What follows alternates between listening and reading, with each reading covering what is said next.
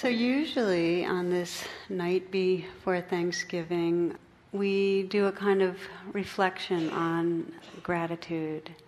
In a way, on, in, a, in a bigger way, on really what it means to fall in love with life, to really live with a love for life.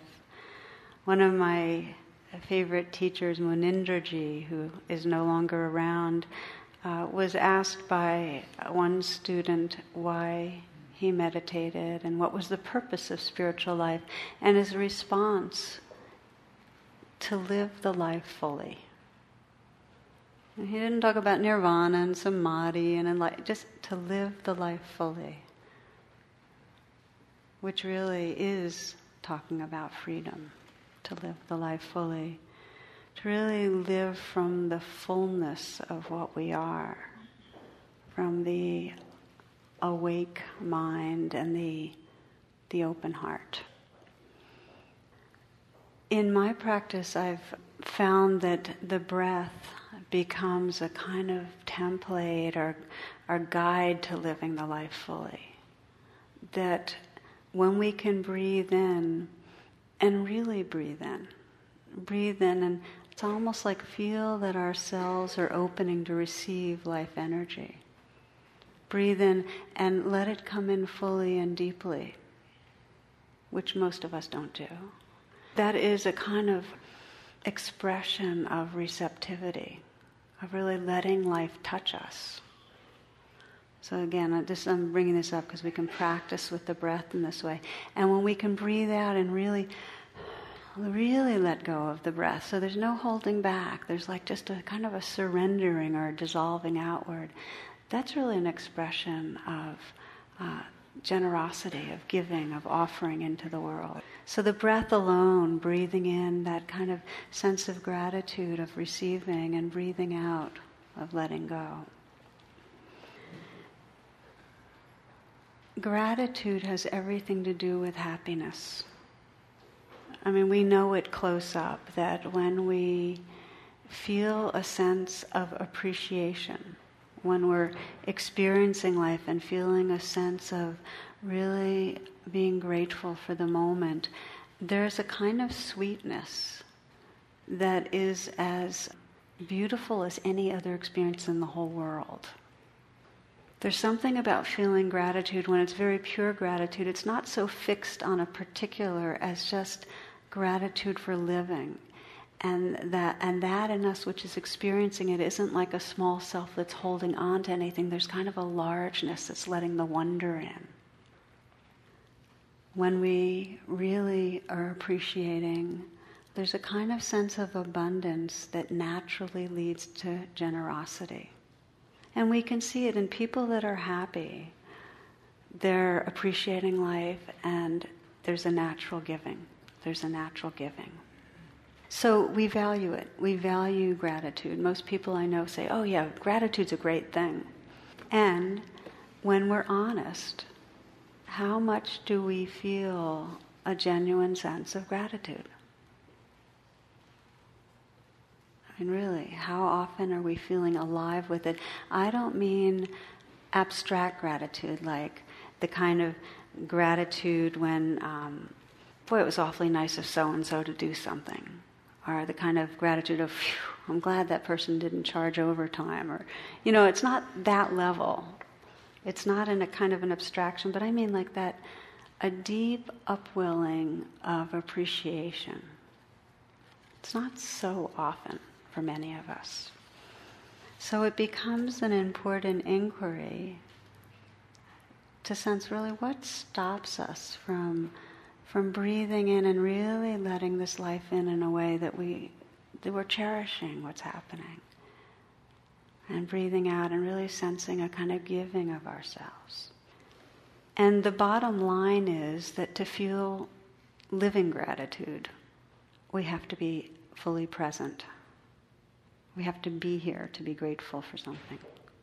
And that our conditioning is not to be here that in any moment that we're preoccupied, that we're trying to get something done, we're trying to accomplish or prove something or protect something or get somewhere else, in those moments, we can't feel that kind of quality of gratitude that really senses the sacredness of here, the quality of enough. It's our very strong conditioning, as most of you know, to in some way be caught in wanting things different. And if you examine any moment, and I invite you to pause and check it out, there's usually some something that's trying to hold on to something or figure something out or have less of some experience or in some way we're trying to control things you know. So rather than just that luxuriating and just as it is it's enough there's a kind of leaning forward or a complaint. There's a bit of a complaint. A little story at the table. There was a, a gathering, a dinner gathering, and uh, the mother turned to her six year old daughter and said, Would you like to say the blessing? And the little girl responded, Well, I wouldn't know what to say. And, and then the response, was, Well, just say what you hear mommy say. And the daughter bowed her head and said, Lord, why on earth did I invite all these people to dinner? You know? It's very culturally driven, this tendency to want things different.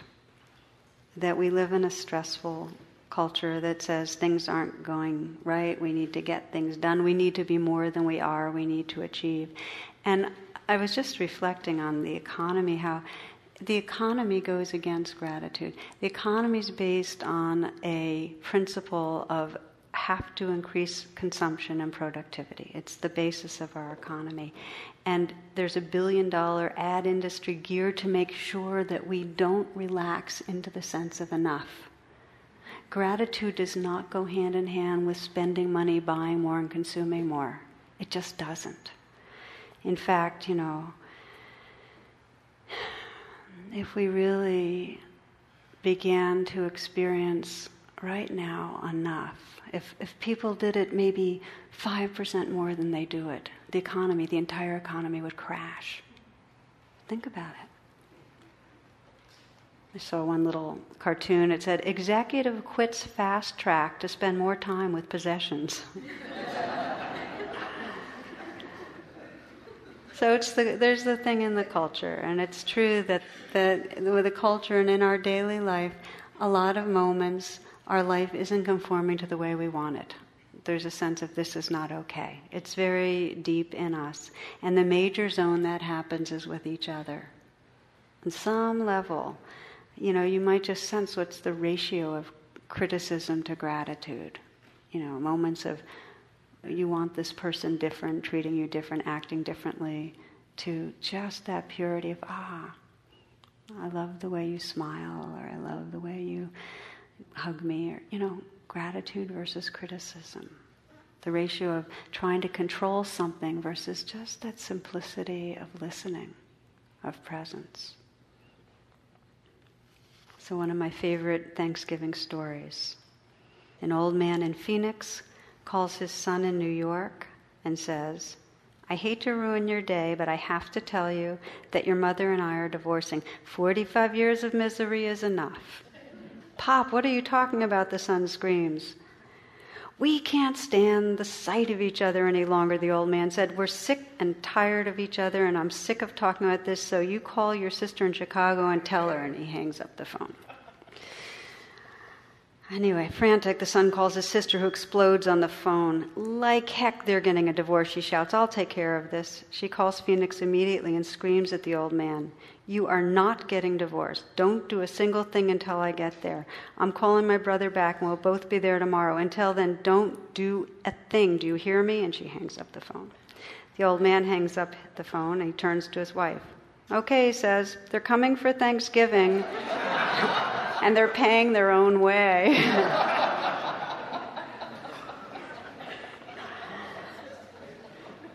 so there's this controlling, and sometimes it's off the charts, and sometimes it's more subtle. And in the Buddhist teachings, it, it arises out of dukkha.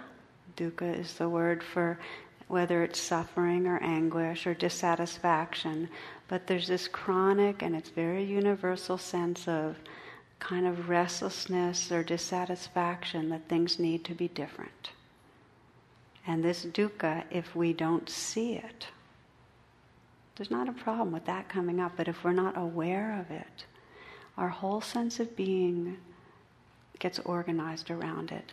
And we can't arrive in the one place where there's really a sense of love or gratitude. We're always on our way trying to control things and make them different. So, our practice, and we're going to explore tonight, I stopped the meditation a little early so we could do some reflections together on gratitude.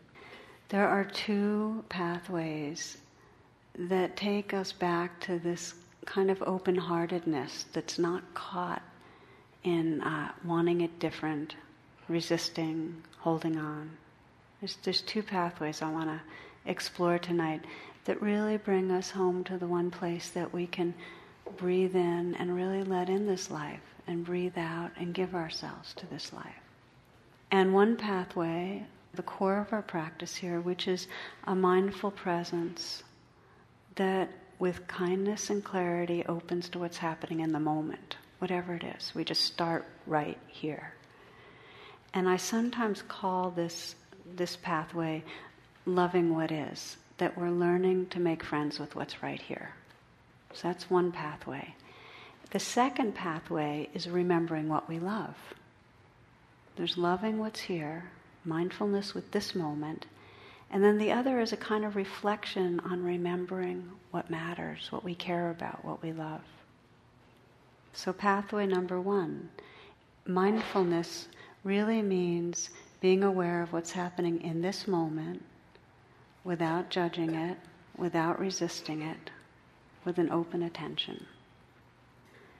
It doesn't matter whether the weather is pleasant or unpleasant. With mindfulness, there's this willingness to ask those two questions What's happening right here? And can I be with this? Can I just let this be? a story I was really touched by. I heard some years ago of one uh, man who went on one of the retreats, and as some of you know, these retreats are mostly on silence. There's a, a talk each night and chance for an interview and so on, but there's plenty of quietness in which we really come in touch with all the different fears and hopes and patterns and dramas. And for him, it was a real roller coaster. And he had experiences of enormous agitation and restlessness, and then sleepiness and fog, and then excitement, and then curiosity, and then sorrow. And he just went in and out of a lot of things. At the end, in one of the interviews, he said, You know what I realized? He said, The joy is in getting real. That it didn't matter, it started not mattering so much. Whether the mood of the moment was one of restlessness or anxiety, that the joy was this capacity of presence to be real with what is, to not control it, not avoid it, not deny it, one of the ways I've come to understand the power of mindfulness is that the more that we really become present, that presence connects us with loving presence. That presence itself opens us to this quality of spaciousness and love. And it doesn't matter what the object is we're paying attention to, the presence itself is what frees us. And the beauty of the Dharma, of the path, is that we can just start in any moment with exactly what's going on. Any moment. It's like any moment is the gateway to presence. And the given is that our hearts open and close. And so we start where we are. And one of the metaphors that for me is really useful is of a river that's flowing. And if we if in some way what happens is that we aren't willing to feel the river of experience and there comes this little stagnant pond where things get shut off and a kind of algae grows and there's not movement and there's not an allowing. But if moment by moment there's this agreement, let this life just flow through me. Okay, whatever it is, these sounds wash through, these sensations then we become like the whole river, the whole current of the river. And what we realize is that we're the awareness it's living through. There's space. This has become a, a more and more helpful metaphor the just letting the whole river flow through versus trying to control things and becoming a controlled stagnant little pool because i moved to live right near the river now so even if I'm not there, I'll just imagine the river and that whatever I'm feeling, whether it's anxious or uptight or sad or happy, I'll just feel like these are currents of the river that are just flowing through. So let me invite you to just take a moment because this is the beginning of loving what is. This willingness to be present for whatever currents are here.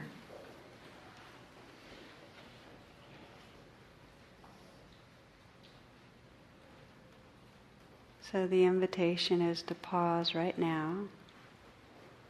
And we're really setting the groundwork for this open heartedness. By allowing ourselves to connect with exactly what we're experiencing in this moment.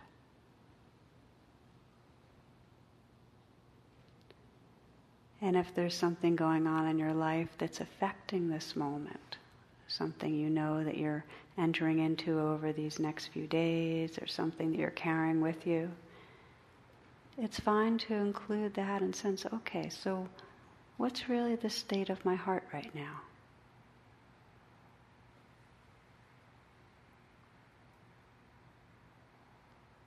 What is happening inside me right now? For some, it might be a sleepiness or maybe a physical kind of discomfort. And for others, maybe a feeling of vibration and tingling and aliveness. For some, anxiety. For others, maybe sadness. For others, a feeling of happiness or peace.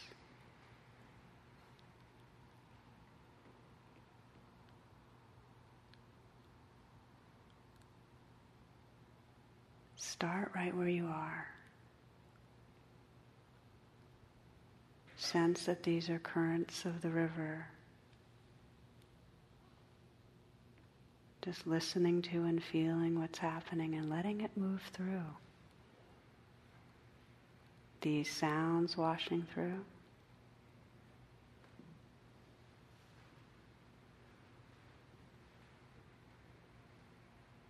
these sensations exactly as it is right now, completely allowing this life to live through you.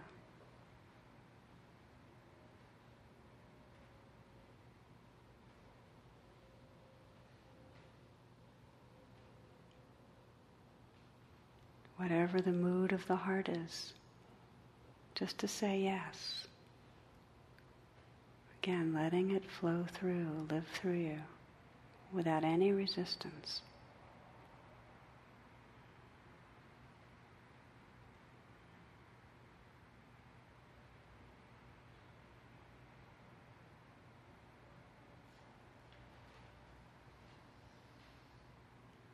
You can let the breath support you in this presence, sensing as the breath comes in really receiving and allowing and opening to the breath. Letting the breath touch you, letting it touch all your cells. Even the spaces between the cells relaxing open. Receiving the moment.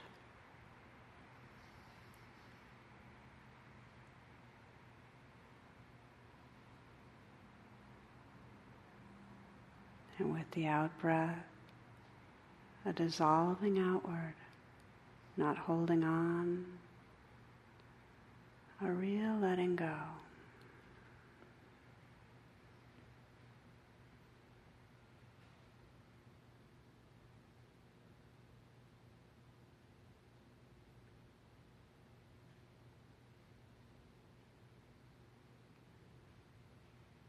As you settle more into this presence.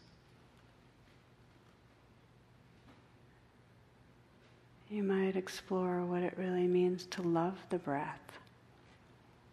The sense the breath is the beloved, and as it flows in, there's a, a real sense of savoring the preciousness of it, opening to it fully, the way you'd open to a beloved.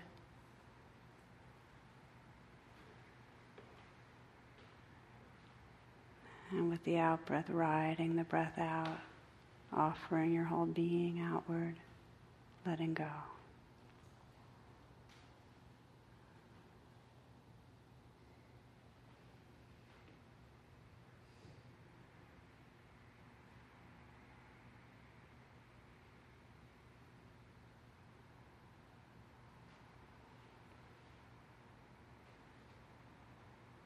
As presence deepens, it connects us with loving presence. It becomes loving presence. On the way, we find out there's a resistance, a holding on, and we just be with that. Let that current live through us.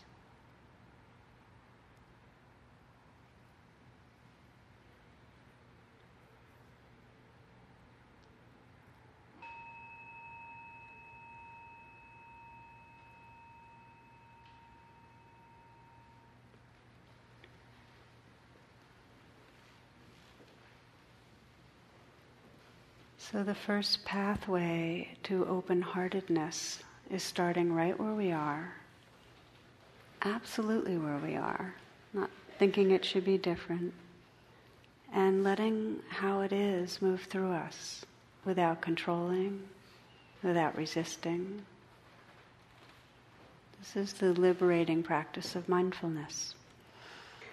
The second pathway I want to explore with you tonight we use because we have such strong conditioning to scan for what's wrong. We're not rigged for gratitude, we're rigged for complaining. Our psychobiology is rigged to notice what's wrong, to remember what might go wrong, to rehearse how we can avoid what's going to go wrong. I mean, that's part of our survival mechanism. Survival and gratitude historically didn't necessarily go together, you know, in terms of making our way. So, part of spiritual practice, because we're in this trance of what is wrong, is to open up out of the trance and remember, reconnect with what we love. In other words, we're not getting Pollyanna ish and fixating on, oh, I love this and bad stuff isn't happening. This isn't about wearing yet another set of rose colored glasses. It's really about being more whole including what we've left out.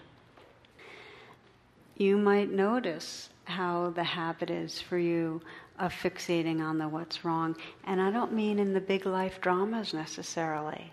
It's amazing how our whole mood and body and mind can sour and contract in little ways through the day so that we're no longer able to appreciate.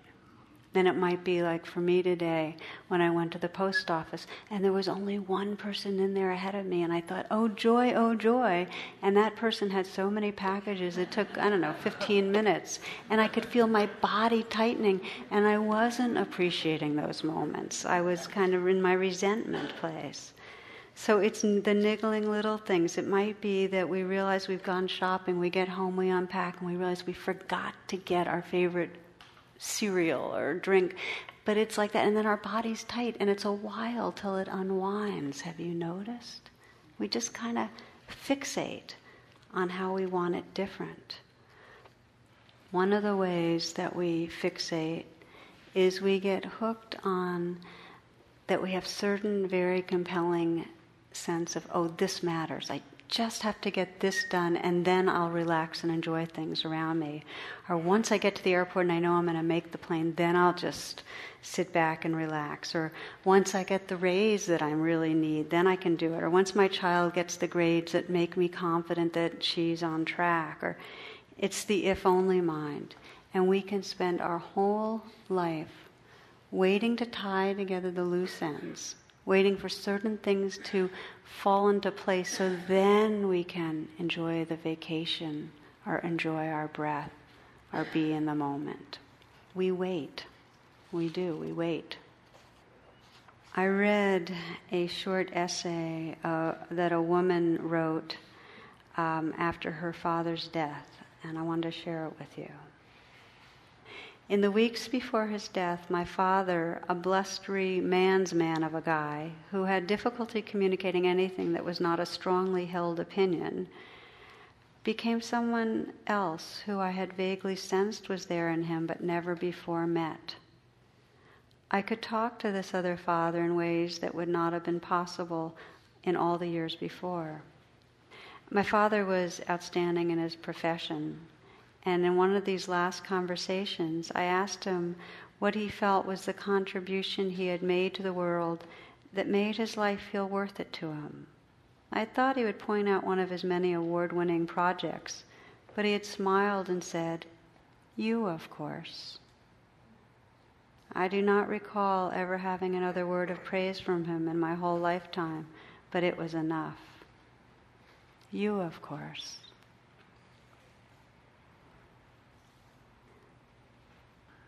So many of us know that uh, death becomes an advisor, as it said in the Carlos Castaneda books, that when we really get it, that life is short, when we really get it, that we're mortal, that we might not have so long, there's a kind of coming into focus. And some of the more pet, the pettiness, as it said, you know, when death puts its hand on our left shoulder, the pettiness falls away. And even more, as in this story, there is a remembering of what we really cherish. We stay aligned more moments. There's more appreciation. It's, there was a um, bit of research done on the happiness level of elderly people versus younger people, and contrary to what was expected in this research, it turned out that elderly people by and large were happier because when with younger people there was always a sense of have to do more, get more, get on my way, prove something. And with elderly people, there's more a sense of life is short and I'm going to enjoy this. Now that's very simplified and a kind of a blanket kind of thing, but there's a wisdom in there. There's a wisdom of seeing the shape of our incarnation and letting that remind us not to get waylaid so much not to wait. So, the second pathway, the first pathway is be with what's here and that openness. The second pathway is very intentionally deconditioning that habit to fixate on what's wrong or to fixate on just got to tie these loose ends together. To decondition it by intentionally remembering what we love, bringing it to mind.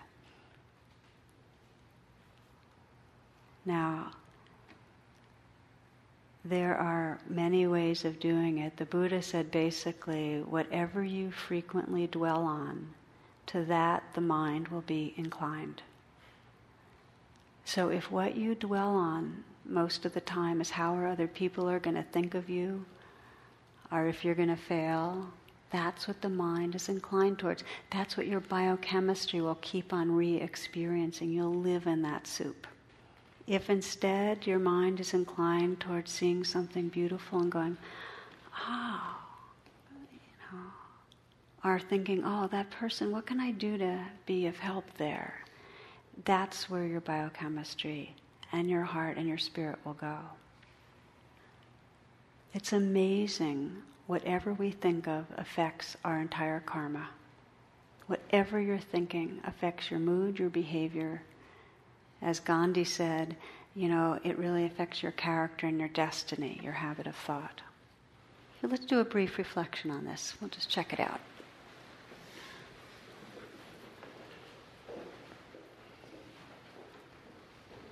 Again, in this pause, just feel yourself right here. Take a few breaths.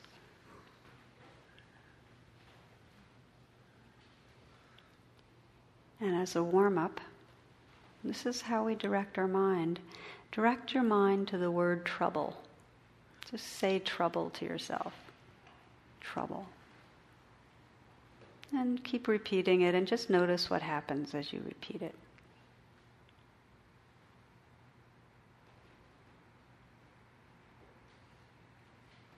You can say something's wrong, trouble. And just be curious, see what happens.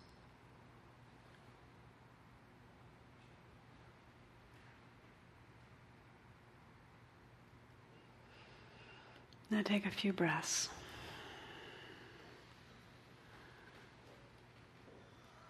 And try on the word kindness. Kindness.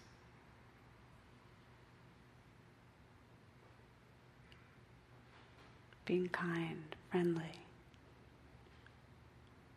Just notice your body, your heart, your mind.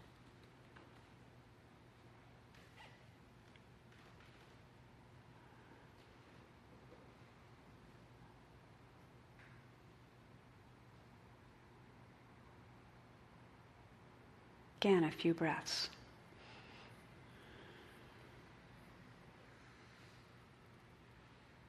And now bring to mind someone that you care about maybe if you can, somebody you care about that you might be seeing in the next day or two. And just for a moment, begin by sensing how this person can annoy you, what's bothersome. Just hear what the person might be saying or how they look or behave that, that can get to you, where you get resentful.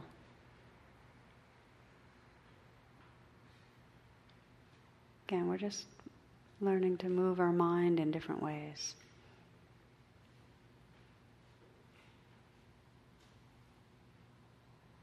Notice what happens in your body, your heart.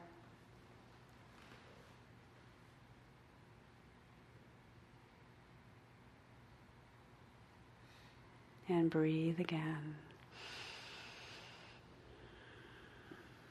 And then, same person, what is it that really makes them dear to you? What is it you appreciate?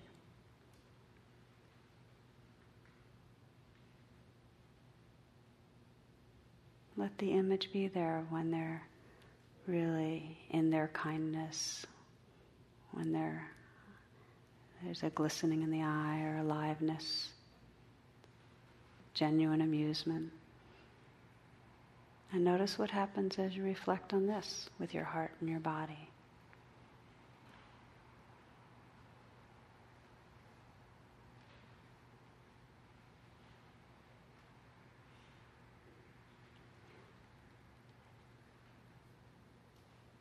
And now just include the wholeness of that being, both their human, neurotic, whatever characteristics, and just the basic goodness, the dearness that's there. And just let it all be there for now. Let the whole river flow through you. Their whole beingness, their humanity, their imperfection, their goodness and aliveness.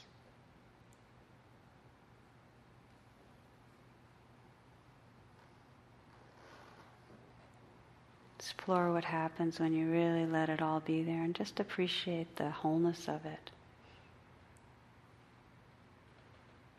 What's your sense of your own being when you're just letting yourself receive the fullness of who they are, letting it live through you?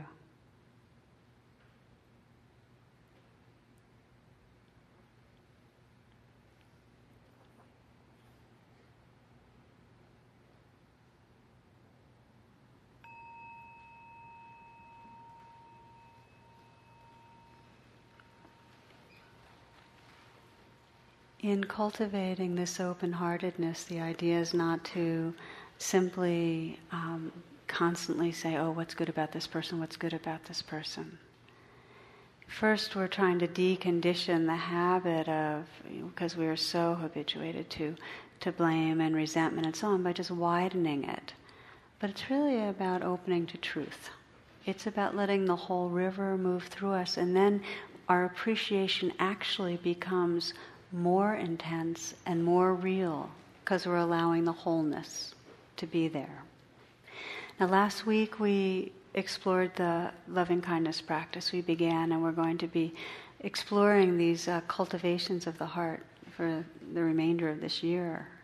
But in the loving kindness practice, the training is to be able to pause and bring someone to mind and really see past the veils of our conditioning right to the essence of what we're appreciating and to offer from that place of appreciation our blessings and our care. The gratitude practice widens it not just with other people, but to begin to pause and see the beauty and the mystery and the wonder that's around us all the time. There's a description of this that one Zen teacher uh, described beautifully his own experience. He says, People often ask me how Buddhists answer the question, Does God exist? The other day I was walking along the river. I was suddenly aware of the sun shining through the bare trees, its warmth, its brightness, and all this completely free, completely gratuitous, simply there for us to enjoy. And without my knowing it completely spontaneously, my two hands came together and I realized I was making gassho, bowing, namaste. And it occurred to me that this is all that matters, that we can bow, that we can bow, just this, just this.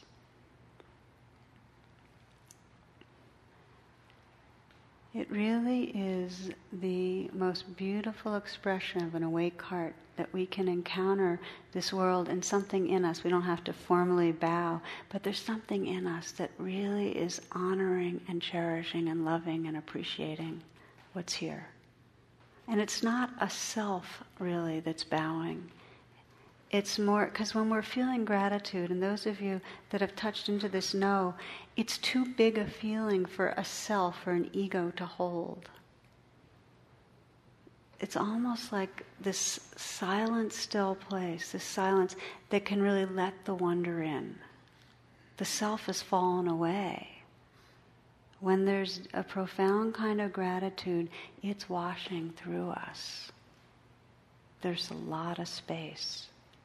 So we can train to get out of the way and appreciate by pausing and by noticing when it's when there's something really beautiful, when there's exquisite music, or when we're listening to the geese, or when there's a sense of the color of the brilliance of the leaves or the sky. We can be alert and receptive and pause. Kurt Vonnegut says, when things are going sweetly and peacefully, please pause for a moment and then say out loud, if this isn't nice, what is? Try it. It's really fun. First of all, you kind of get amused at yourself, but then there's this sense of the wonder. We're letting the wonder in.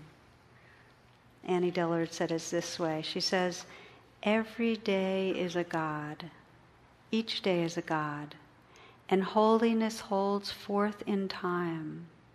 I worship each God. I praise each day splintered down and wrapped in time like a husk, a husk of many colors spreading at dawn, fast over the mountain split. Every day is a God, each day is a God, and holiness holds forth in time.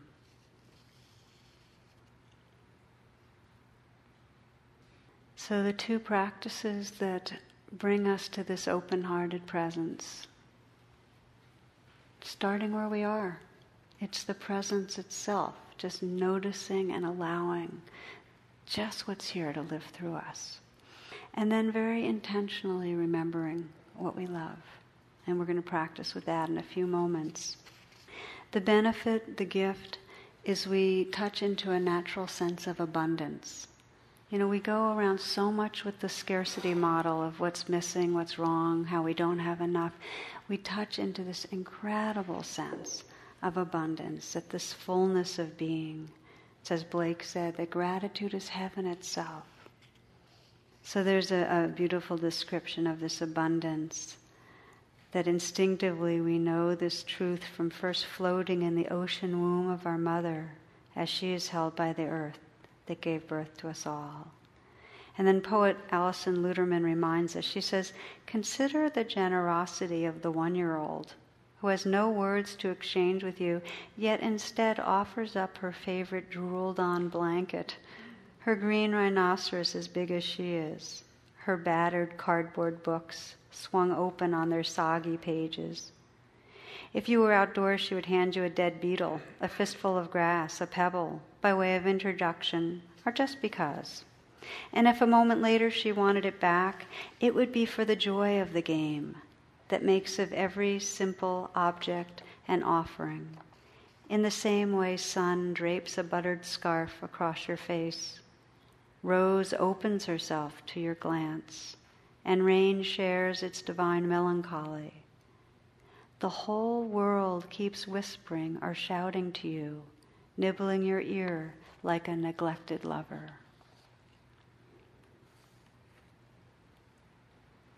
So the gift is abundance, that we actually walk through our day and there's this adventure because we can breathe in and let ourselves be touched. The gift is also that we can breathe out, and there's a joy in giving. Science now, through these magnetic resonance, can tell that when we are feeling gratitude, the left frontal cortex lights up and it's accompanied by positive affect. We feel good. Science also has researched and found that when we're giving, when we're generous, not in a way that's dutiful, but really giving, there's that same happiness. Why? Because we're at home in the fullness of what we are. We're living in that abundance. There's no longer that dukkha of wanting it differently. Life is living through us. The Buddha described upon awakening, it was described that he taught the paramis, the paramitas, the great perfections. The first one was dana, our generosity. It's that, that when we're awake and feeling that wholeness, there's this natural way that life flows through us. We want to give. It's like not giving would be getting stopped up and constipated. We're in this flow of life.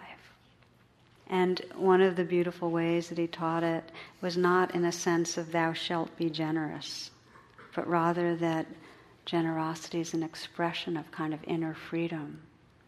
And the basic way we're generous is we give our blessings. You know, in some way we give our love. Well, maybe as a way of closing, one of my favorite descriptions of this generosity, these blessings, is a story by Rachel Naomi Remen, who I very much admire, who's a teacher and writer and physician. And she describes her grandfather's generosity of spirit, how when she was young, he used to spend time and tell her about her goodness. What a beautiful way to give a blessing, you know. And he gave her a name, Nishumala, which means little beloved soul. And I want to read you what she writes. She says, When he died, there was no one left to call me this anymore. At first, I was afraid that without him to see me and tell God who I was, I might disappear. But slowly over time, I came to understand that in some mysterious way I had learned to see myself through his eyes, and that once blessed, we are blessed forever. Many years later, when in her extreme old age my mother surprisingly began to light candles and talk to God herself, I told her about these blessings and what they had meant to me. She had smiled at me sadly. I have blessed you every day of your life, Rachel, she told me. I just never had the wisdom to do it out loud.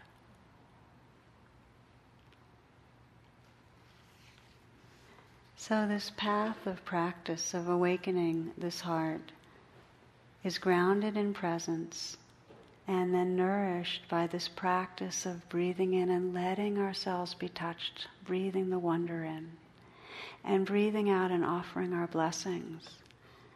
And that we can practice by offering them out loud. That each of us in the next day could bring someone to mind that matters and let our blessing really be manifest. Let them know their goodness. In some way, let them know our love. Stephen Levine says it. He says that if you had three days to live, who would you call? And what would you say? And why aren't you doing that now? you know? Not to wait. So we'll do a final practice of gratitude with each other in our own hearts. And this will be very short, but I'd like to invite you to again let yourself sit in a way that allows you to feel alert, awake, and also relaxed.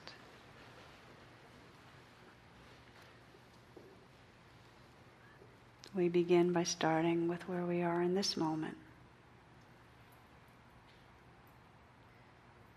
What does it really mean to love what is? To sense how attention is the deepest form of love, that we can listen to what is and feel what is and discover that we love what is. This breath.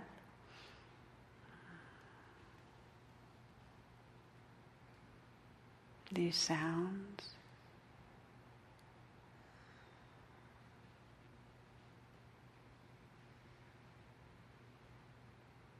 this life that's living through us.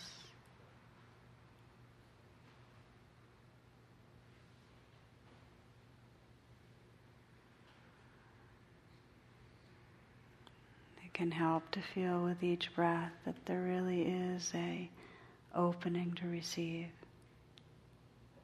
As if you're really inviting and allowing the river to flow through you, to touch you, to touch your soul.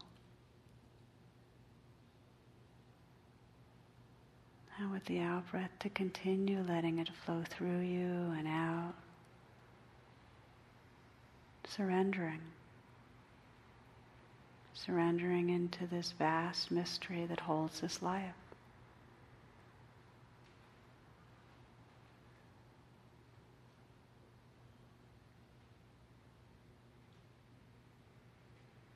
To allow to come to mind that which you're grateful for in this life. And there may be many things. There may be a person that comes to mind, some expression of beauty, some nature you love.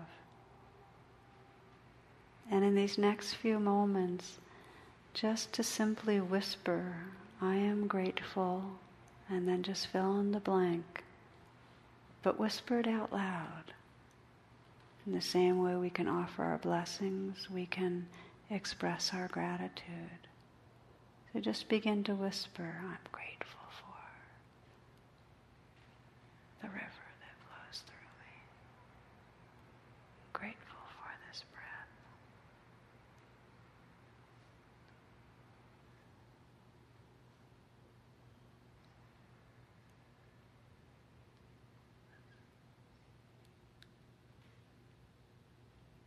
Feeling the sincerity of your heart and whispering what you're grateful for.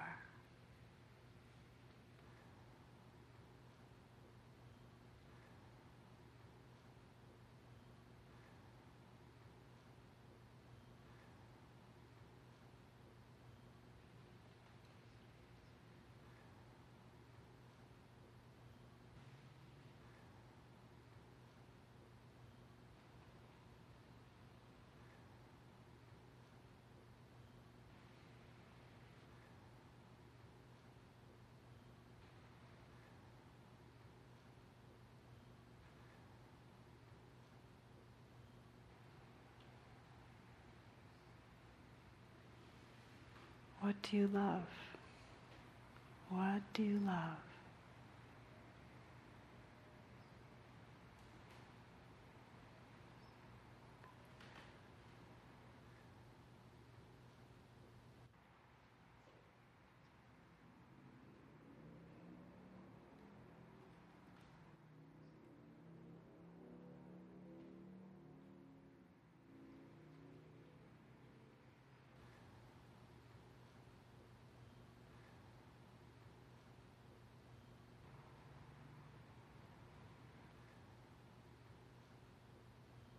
Let your attention settle with something that really is alive for you that you're grateful for.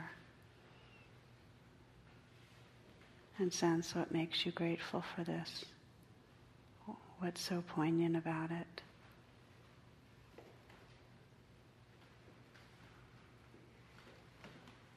And then let yourself drop the thing and just feel the gratitude itself. Inhabit the gratitude itself. Let the gratitude be the river that's living through you.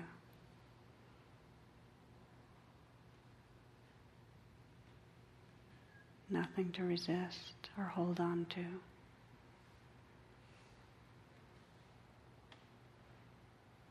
Just become that great silence and stillness and let the wonder in.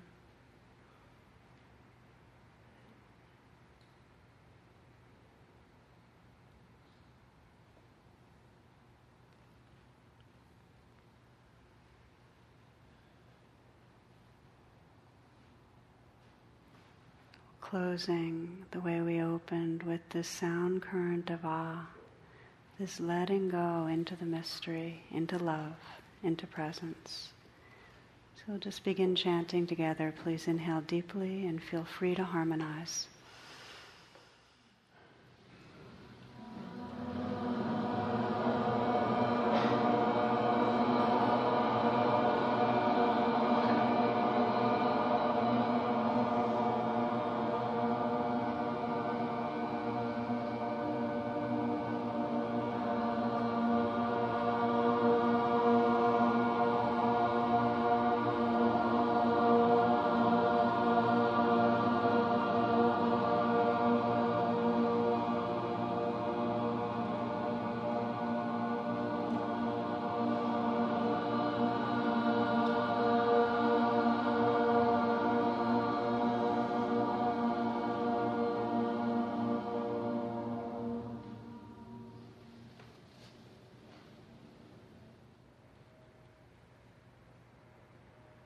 Namaste.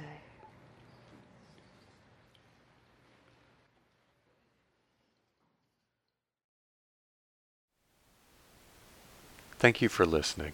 To learn how you can support the teachers and Dharma Seed, please visit dharmaseed.org slash donate.